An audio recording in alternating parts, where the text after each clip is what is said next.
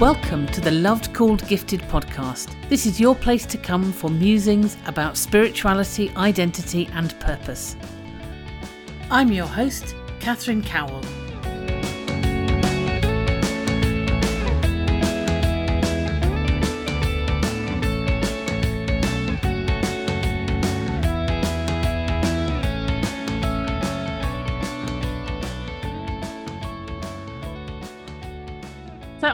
Absolutely delighted this episode to be joined by Joe Davis to talk about how faith changes over the course of a lifetime and what we might do about that. So do you want to introduce yourself, Joe? That would be fab.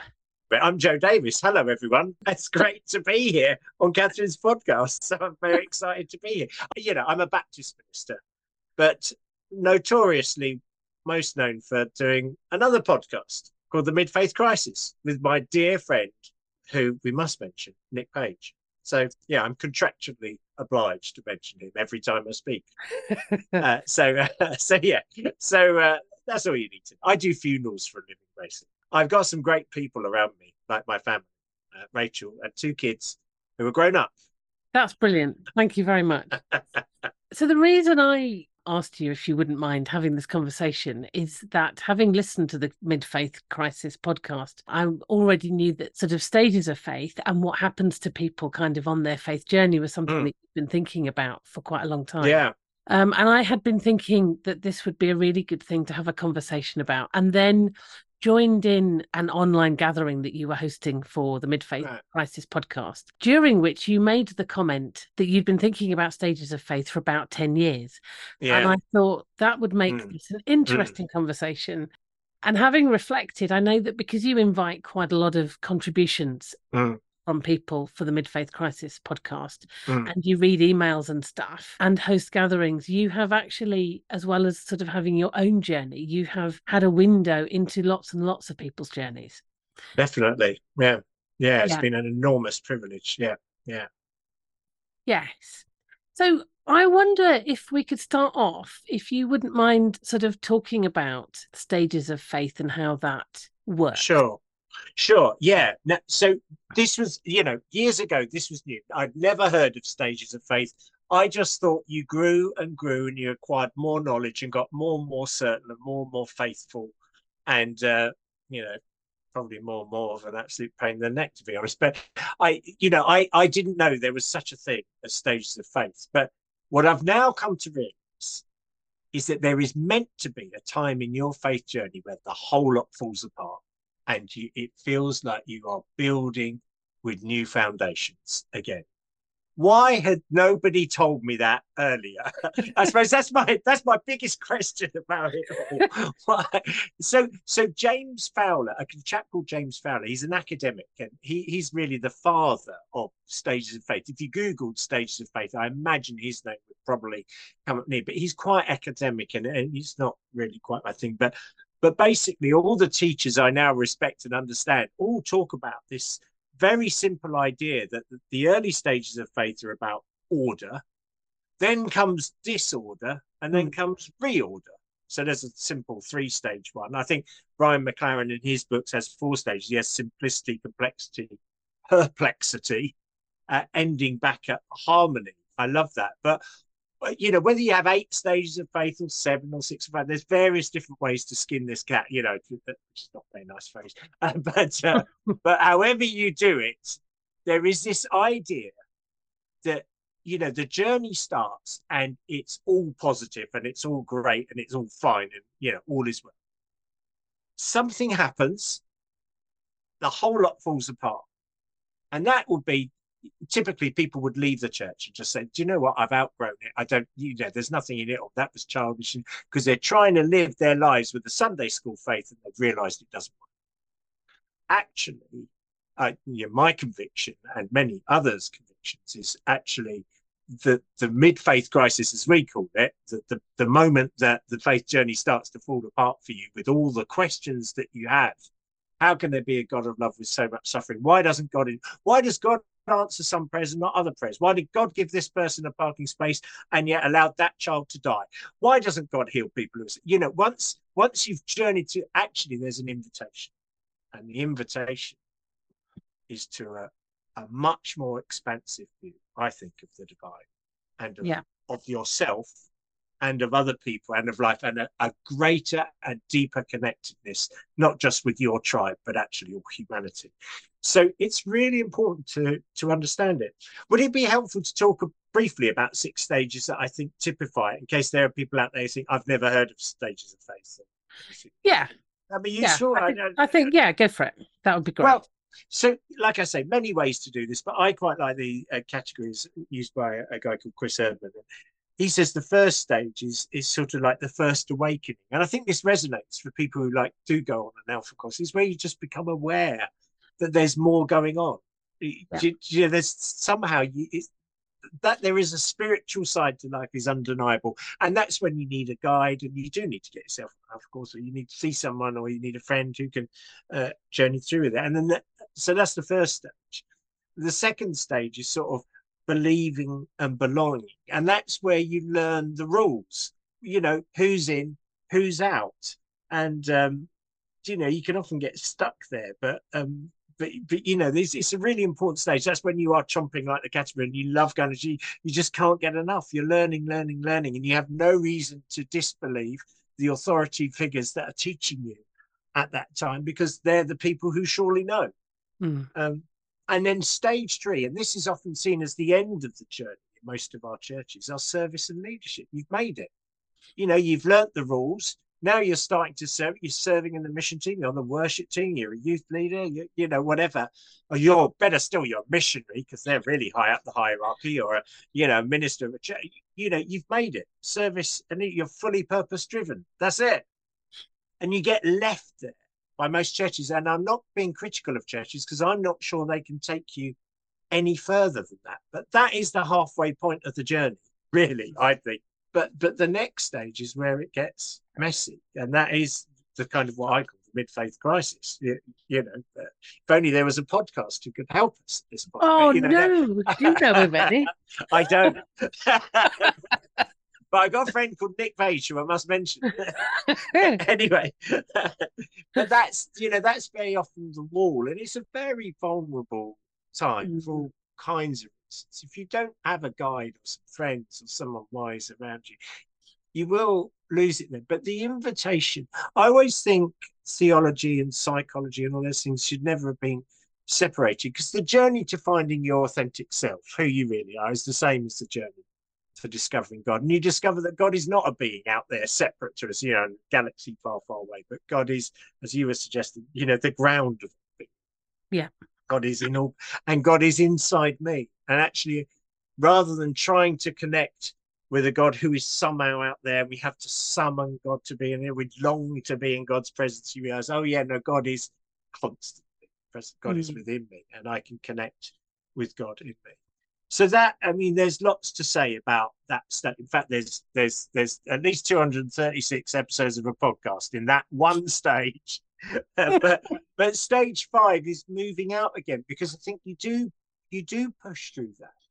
And it it requires real humility and it requires authenticity and honesty about yourself and your fragility. And those things like sin that we talked about you know is so you know we're so ashamed to talk about it's time to be honest with yourself about life your life and other people's lives. You know let's let's start being who we really are with one another. And, and that leads to a sort of what what some people call serving again and that looks like the earlier stages except you've got a whole different basis you're not doing things out of guilt or because you should please this god who desperately needs to be appeased you're you start doing stuff because you want to do it. Because actually, being a loving, kind, serving person is sort of who you're created to be, and it feels pretty good. Hmm. Actually, it's not. It's not a slog. You know, we we were brought up in a tradition that talked about carrying your cross and sacrifice and all that sort of stuff, and always felt terribly guilty if we didn't do what the pastor asked you to do. But so now it's like you got I don't know living water inside that just kind of refreshes you. And then the last stage of any model, I think, of stages of faith is this sense of contented abiding in God. It's just like, oh yeah, I've not got to magic God up. I'm not going to try and do all these things to please a, an essentially unpleasable God who is remote and distant. No, I'm just, I'm in it. This, this is, God all around me. Mm. I'm in God, and God is in me, and God is in everyone.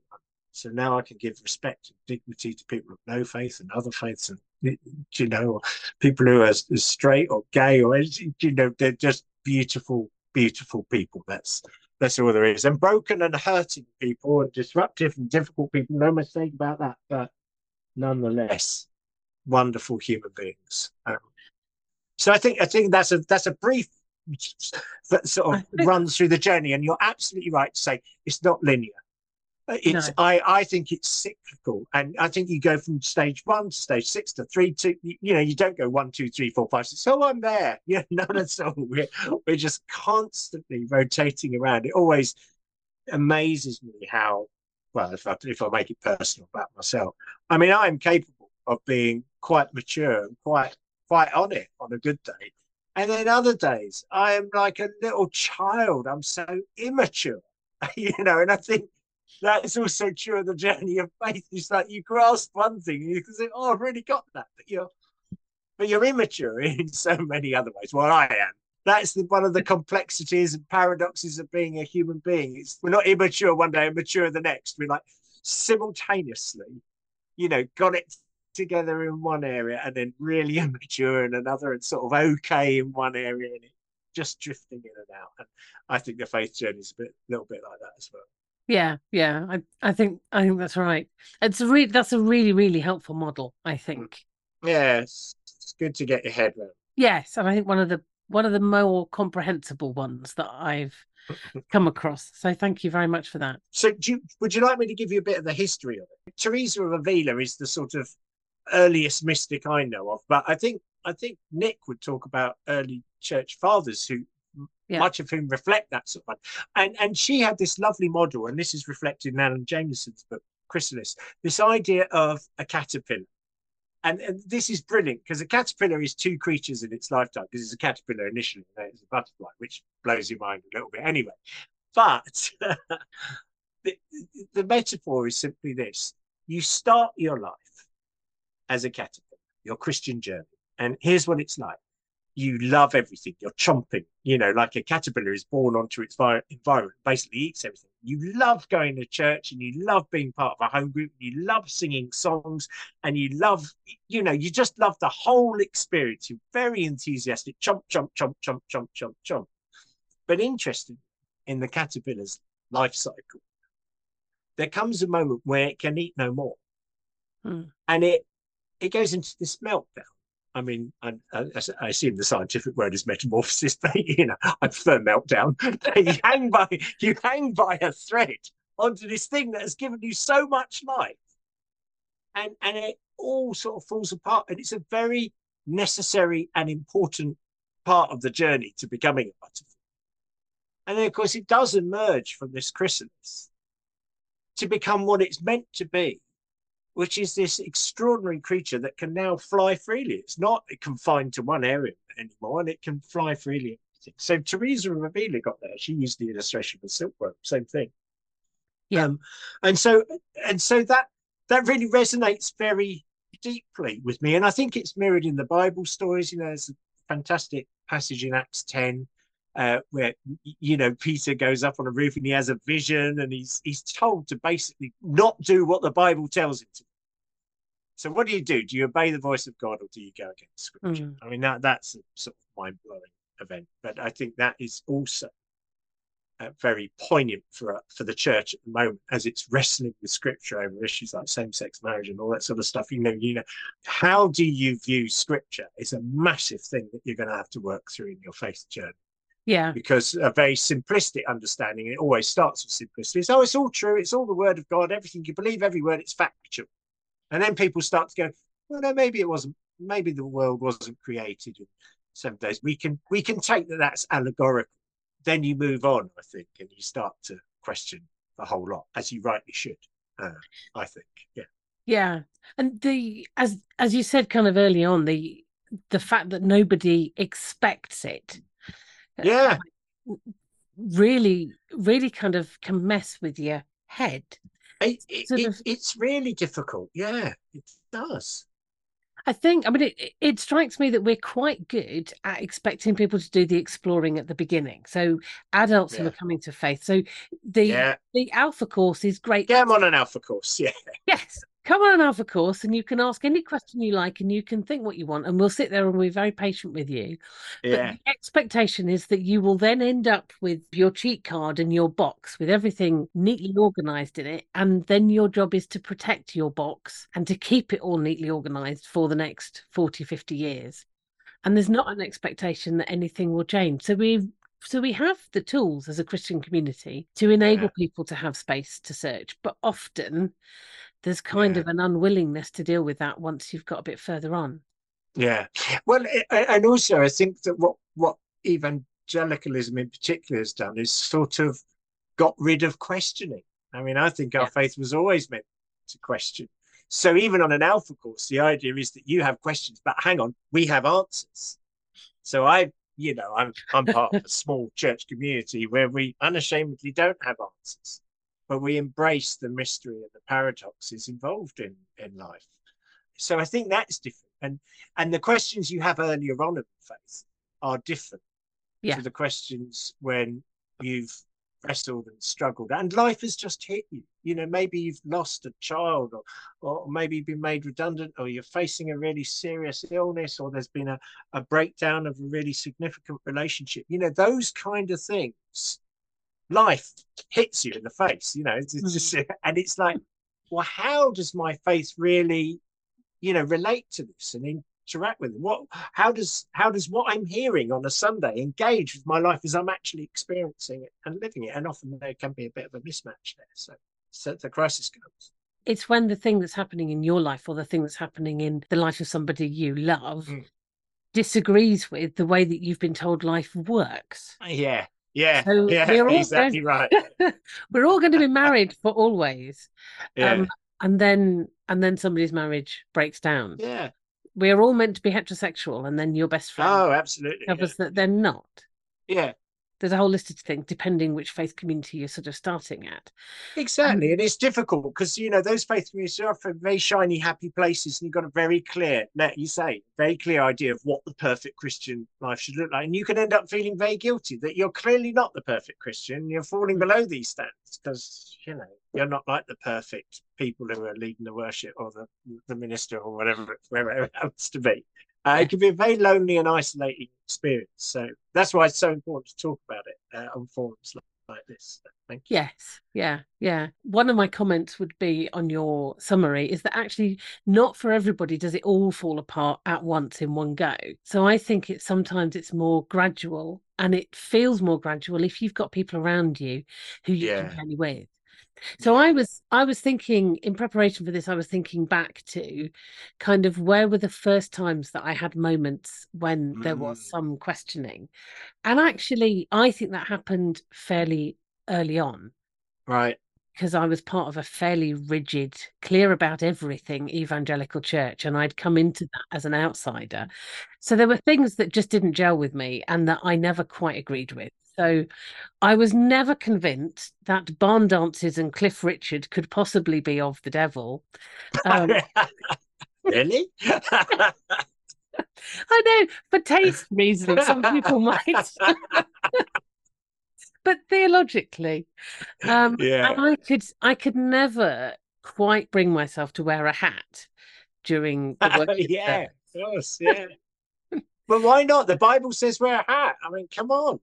You're so liberal, Catherine. I know completely, completely. And then, and then there was a sort of a, a, realization that there was a bit of a mismatch between the way that they saw life and the way that mm. it actually was. It was a comment about alcohol that that sort of mm. opened a chink for me. And the pastor mm. said that one of the reasons that he didn't drink was because if anybody saw him with half a glass of wine, then they would not say the pastor drinks moderately occasionally. They would say the pastor drinks. And I had also in my head the kind of conversations that I would have with my dad, which included comments like, well, Bill never drank very much. He never had more than about six pints. Um, yeah. and, Good man. And I thought, such a moderate. yes. I thought, no, it is the case that people can tell the difference between somebody who drinks loads and somebody who drinks a bit occasionally. So, and of course, sort of... of... course, Jesus was never accused of being a drunkard, was he? So, yeah, never, was... never, no, no, no. Well, there were there were all sorts of explanations about about why, and and and you can kind of why Jesus actually served very low alcohol wine at Cana, apparently. Oh, is that right? Oh, what? He's such a cheapskate, Jesus, isn't it? Honestly. So apparently the best wine they'd ever had. yeah, it's low alcohol. It's very much like that today, isn't it? I mean, you've got to love low alcohol wine. It was Lambrini, you know.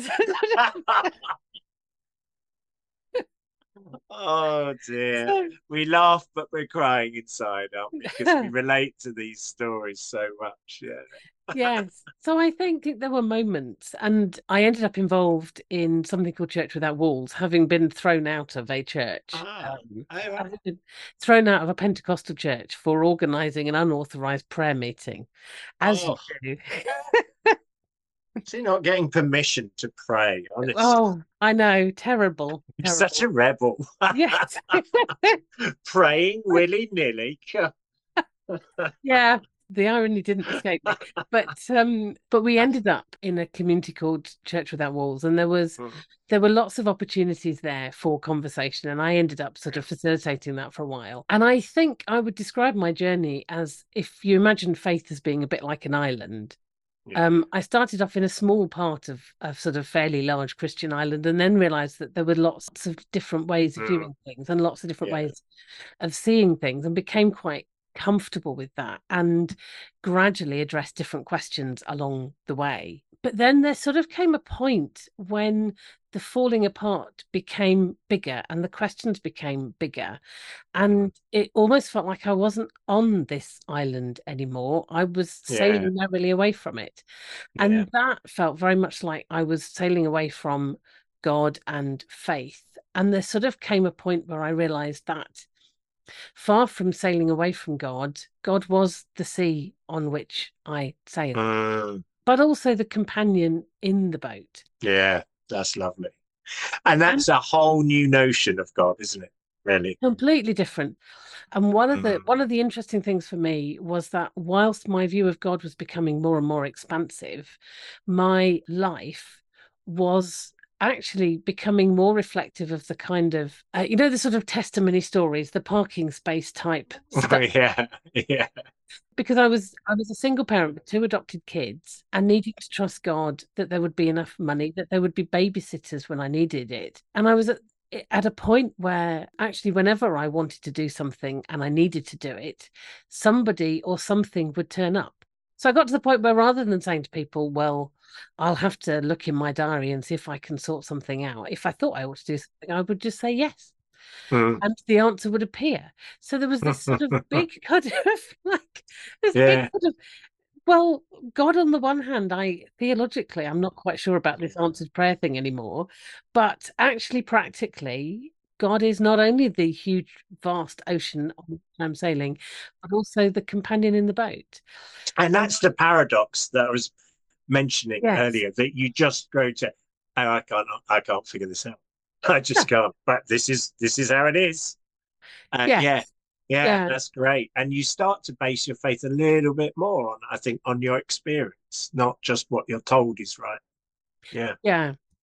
And yeah. part of that, part of that dissembling, I think, is taking apart and disconnecting your experience of God and the way that's been interpreted for you by whichever faith community you've been part of. Yeah. And you know, I remember when I was a minister uh, doing exactly that thing, you know, having yeah. to, someone says something that I don't understand.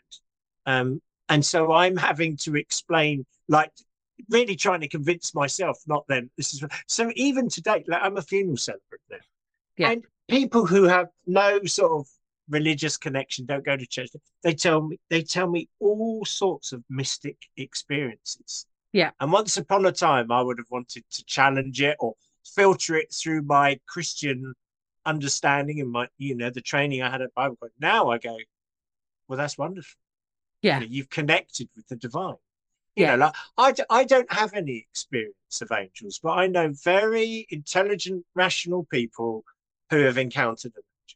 And I no longer feel the need to try and explain it or defend it or or, or, or talk it away because it's not part of my you just go, well, that that's extraordinary. And that is a paradox. And it's not that I'm totally rational. I like this phrase transrational. And mm. I think transrational explains some of the stuff that happens around life at times. So I one of the things I do is spiritual direction, and I had a conversation mm. um, a bit ago with somebody who talked about having had a very powerful experience of God when she was quite young, never having had a church background, and then went to a church, and they explained to her what the experience was. Right. But, yeah. And of course, because they seem to understand the experience, you can end up mm thinking that the way that somebody has explained all of this to you must be true. Yeah. Particularly if you've had that experience in the context of that community. Mm-hmm. So if it wasn't sort of somewhere else, I think she was on holiday at the time, but if it wasn't kind of yeah. on holiday somewhere or on a trip somewhere, but it was actually in the building of the place that where you yeah. become part yeah. of the community. In the appropriate place. Yeah. Yes, yeah. but then what that means is that your experience you have then interpreted through a particular lens, and and we were sort of uh, trying to come up with an analogy for because what she was saying was I think I need to go back, and I'm one, now wondering whether the reason that I have ended up seeing things in this way is because that's just my cultural default that that's how I was told this looked. Yeah so we were having this conversation, and one of the things that she was that she was doing was kind of saying, "I need to go back and see whether the interpretation that I was given was right." And I, the picture that I had in that conversation was that it's almost like if you think about different ways of seeing the world as being different sets of windows on the sky. Mm. Yeah. And sometimes I think what happens is that if it's almost like you walk into a church community or a Christian community, a faith community of whatever kind, mm. and I'm sure that people who are Muslims and Hindus also have stages of faith. Yeah, I'm sure they do. Yeah. But it's like your current view is giving you one shot through a window mm. onto the sky. And what I was encouraging her to do is to say, well, just take, don't feel that you need to look through somebody else's window. mm. Yeah, that's lovely. Just yeah. Take the yeah. window away and see what happens if you just look at the sky. Yeah. Yeah. Yeah, that's really good. I, think that's right. I, I, and, and I'm sure people in other faiths do. And I think one of the interesting journey that people of all faith go to is a sort of form of universalism. Actually, yeah. a journey from tribalism to inclusivism. Uh, yeah. Inevitably, inevitably, because the more rationally we even think about the concept that, hang on, here's this handful of people who believe a certain amount of things, and they're the only saved people. Everyone else is a bit, mm, a bit unsure. Uh, but you know, this bit with this set of beliefs, they're the proper saved people. And they've now got to convert everyone and make sure everyone believes what they exactly what they believe. The more ridiculous that actually seems, the longer you think about it. You think, well, if there is a God, God's got to love every, every human being, right? Absolutely. I the, the moment that broke that for me was watching somebody doing a, a, very sincere YouTube clip and he was talking about India and saying there are 500 million people in India and we estimate that only I don't know 4% of those people are the right kind of Christians and therefore right. all of these other people Gosh. are going to hell and I just thought Oh wow. Uh, wow. That no. right. No, that doesn't that kind of doesn't work anymore. No, religious fundamentalism is pretty ugly. I think it's fair to say, and very arrogant, narrow-minded. Yeah. And you know, I just got to make sure I'm not arrogant now, mm. and you know, lack humility. You know, having a different view. You know, because now I can think, well, my view's right because I'm really inclusive, and that's the only way. And you know, I can be just a, equally that... equally obnoxious with my views if I'm not careful. I think there's um a quote from Harry Potter comes to mind. There's a bit where Dumbledore is having a conversation with Harry and says that he thinks that that you shouldn't expect the young to understand what it's like to be old, but the old should be able to understand what it's like to be young. And I'm a bit wary of of of sort of regarding one stage of faith being superior to another. But I but there is something yeah. about the fact that if you've been in a particular exactly. place and had a particular view that you can understand what it's like to look at the world from that perspective. The wise people I know who talk about the stages of faith, they always say you transcend each stage, but you include it. You don't despise Yeah. it. Because Yeah. then, yeah, that that's a that's a that's an easy street into thinking you're superior to someone who's earlier on in the journey. Definitely don't want to get that uh, go down that road. Um, I, I was just reflecting um, as you were talking, remembering the bit which you've previously talked about, a bit like the caterpillar chomping, and just thinking back to being part of a church in my 20s, and honestly thinking that I was part of the best church in my city, definitely, possibly the best church in the UK. And I genuinely had a sense of sadness for people who weren't part of my church. You know, that sort of yeah, That's it. Yeah. enthusiastic tribalism. yes, yes, yes, definitely. I relate to all of that. Yeah. but you weren't. Let me just say, no, you weren't, because that was my church. Oh that, no, that was the no, best one in the UK. No, that was definitely. it is funny, isn't it? Yeah, It is. Yeah, It is. yeah, Um, yeah. but uh, but also the kind of external, the external kind of pressures to do things. You know, you talked about stage five being a bit like stage three in some ways, but I think that one of the differences is that quite often what you do in terms of service and leadership earlier on is very much about what you think you ought to be doing. So, what's the right thing to do? Yeah, You know, that yeah. kind of carrying your cross type stuff. Mhm, mhm. Um, other random thoughts that come to me is that actually, for people who do end up doing the service and leadership thing, particularly if that becomes professional, and particularly Yeah. if you do it within the context of an organization that has a very clear view of what you should think and what you should believe, that's a much, much more painful place to be when you begin to ask the questions again.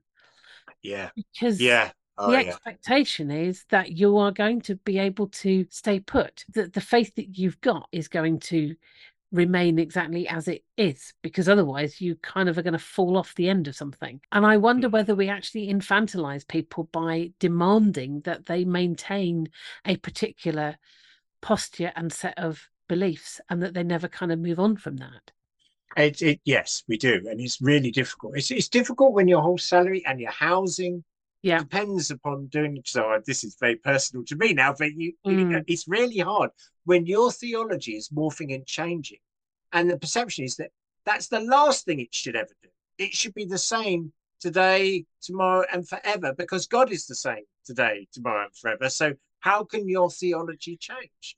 Well, now I realise theology is dynamic. Of course, it's meant to change. You've Yeah. changed as a human. You've grown, expand. You know, physically from a child to an adult. Once you're an adult, you change and you grow. You don't stop. You know, the day you're 21, it's not like, oh, now you understand everything.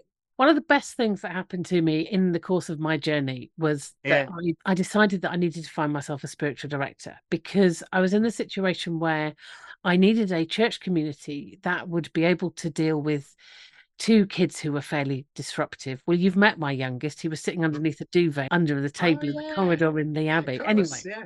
Yes, but trying to find a community that could both hold us as a family in a way that very often Mm. churches with a fairly a fairly sorted out theology often have very good kids work because they've strong armed people into doing stuff. Anyway, but but I was True. kind of looking for somewhere that Yeah. would do that, but also a community that would enable me to walk through a faith journey. And it suddenly occurred to me that trying to get all of those things in the same box Yeah. probably wasn't going to happen Probably not.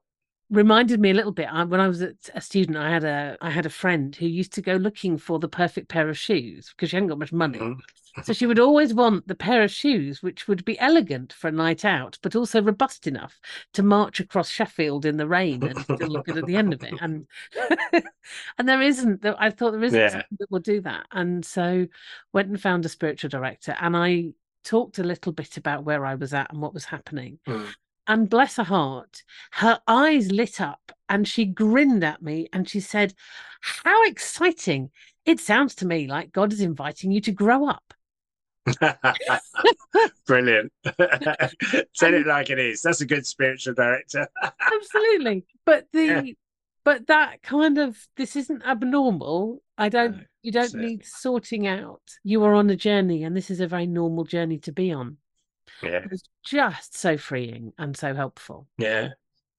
Uh, yeah, I mean, it's interesting how much of my adult life has been spent telling people either you are normal or or perhaps more correctly there is just no such thing as normal there is just normal doesn't exist not for anyone there's only what's normal for you and I, I think that's so important. And, and and there is faith journeys, you know, and your faith journey may not fit with that model that I've just presented in any way whatsoever, and that doesn't matter, and it doesn't invalidate it, and it doesn't invalidate the model, but it definitely doesn't invalidate your journey. Either. Yeah, you, are that unique and and special and wonderful, and you know terrified, frightened. You, you, you know, th- welcome to humanity. Welcome to being a human being. Now, can you be a fully alive human being. And I think mm-hmm. Jesus is as strong at helping us with that as as he's ever. I just think Jesus is quite clued up on stuff. Now I understand Jesus differently to perhaps I did at the start of the journey. Um, and that's okay. Yeah. Yeah, absolutely. Yeah. Absolutely. Great. I also think you were talking earlier about the fact that we have all different kinds of experiences. And I've known people who, in the course of sort of reevaluating things, have almost felt the need to deny the things that happened earlier on mm. in earlier faith stages. And mm. I don't think you need to do that. Mm. I don't think you need to worry about mm. it. That was a very valid. That was a very valid experience. Yes, exactly. It really helped you at the time. It was really good at the time. So be thankful for it. Yeah. Don't yes. be embarrassed of it. Don't shame it. It's good then. Going back to my sky analogy, it's almost like sometimes people feel the need not to simply take the window away, but to draw a different window and then decide yeah. that things which happened before that mm. weren't in their current window. Yes, exactly. Happen. And I don't think you need to do that. But I, I, I have to say, I look back on on the earlier stages of now. I, I feel quite envious. I used to like it when I knew everything and had all the answers. now it seems like every day that passes now, I know how little I know and how few answers I have. It's much harder in some ways. I think I think an interesting question is is what you do when you find yourself on a journey where things are beginning to come apart. Hmm. And you sense that things are shifting. And I I think the key thing that we've said is that although nobody is standard normal, it is a mm. normal part of the journey. Definitely. Absolutely. Absolutely right. And, and I think perhaps one of the good things now is there is more help available than there used to be. And thanks to modern technology, you know, there are podcasts like yours and even mm. mine, perhaps, mm. you know, and and others that that talk about this sort of this hitting the wall in the faith journey. And and actually there's there's there's lots of hope the other side. You're not weird and you're not strange. You're not abnormal. It's it's perfectly legitimate, normal part of a Christian journey, of a faith journey. So I think that's the good news. That, that there is a bit of help out there, but uh, of course, there's no real substitute for having friends with you. You know, for having a meal with someone and say, "I can't make sense of any of this at the moment. I don't know what to do." Sounds like you had a really good spiritual director, and I'd urge mm. people to do that I think if you if you're blessed with a few friends that you could talk honestly with, that's a wonderful thing. And you know, if you have a season of not going to church for a little while, that might help straighten things out for a bit, and then you can always go back with a with a new understanding. There's plenty of hope. Yeah, yeah, and I, think taking a break from church for some people is really really helpful. I mean, we had an in an enforced one. Um, of course, yeah, yeah. well, various enforced, various enforced ones. Oh, yeah but i think i think often that stepping away from the space that you're at actually can be enormously freeing because it can help you to have space to do the thinking that you need to do yeah. yeah. and it's and it's nice the other side of a bit of a mid-faith crisis one of the things yeah. that really strikes me is that in lots of ways it doesn't change but it's freer so I still enjoy kind of spiritual practices. I'm just not as angsty mm. about them as I used to be. There is yeah. there is a real reality in my faith experience, but it's much freer than it was. I care a lot less about what other people think. Brilliant. Um, yeah, there's definitely less angst the other side of the, that stage of you know deconstruction. There's you, I, I I hope everyone ends up a bit more relaxed, and and I hope perhaps a bit more loving and patient and kind. You know, that's that I think is the journey Jesus is leading us in. I mean, our our, our in-house word for it is Christ-likeness, isn't it? I I still use that. I think I think it's as good as any. Yeah, and a, a, a, good way to to know if you if you if you're getting on in the journey is are you a bit more patient and are you a bit more kind? You know, those are those are questions I try to ask myself at least every year. Yes, yeah. and, but, but the beautiful thing, and maybe this is where we finish, but the beautiful thing is that that that you generally end up outside of the system of in and out. Yeah. I heard Greg Boyle talking. Um, I was listening back to a podcast he did with Krista Tippett. He's the guy that does the gang stuff in Los Angeles, Jesuit. But he said, imagine a circle of compassion and imagine nobody outside of it. Yeah. I mean, that's amazing. Yeah. Brilliant. Yeah. Fantastic. There we go. So thank you ever so much, Joe. That's been great. Hey, well, listen, and thank you. Thanks for doing the podcast. I mean, I, I really hope and pray that it, it, blesses people and helps them along the journey. And I think just to hear your friendly voice voicing these things even can be such a help for people. So bless you, mate. And thanks for inviting me on. Oh, thank you ever so much. Hope you enjoyed this episode of the Loved Called Gifted podcast. If you'd like to get in touch, you can email lovedcalledgifted at gmail.com you can find a transcript of this podcast at lovedcalledgifted.com, and that's also the place to go if you're interested in the Loved Called Gifted course or if you'd like to find out about spiritual direction or coaching. Thank you for listening.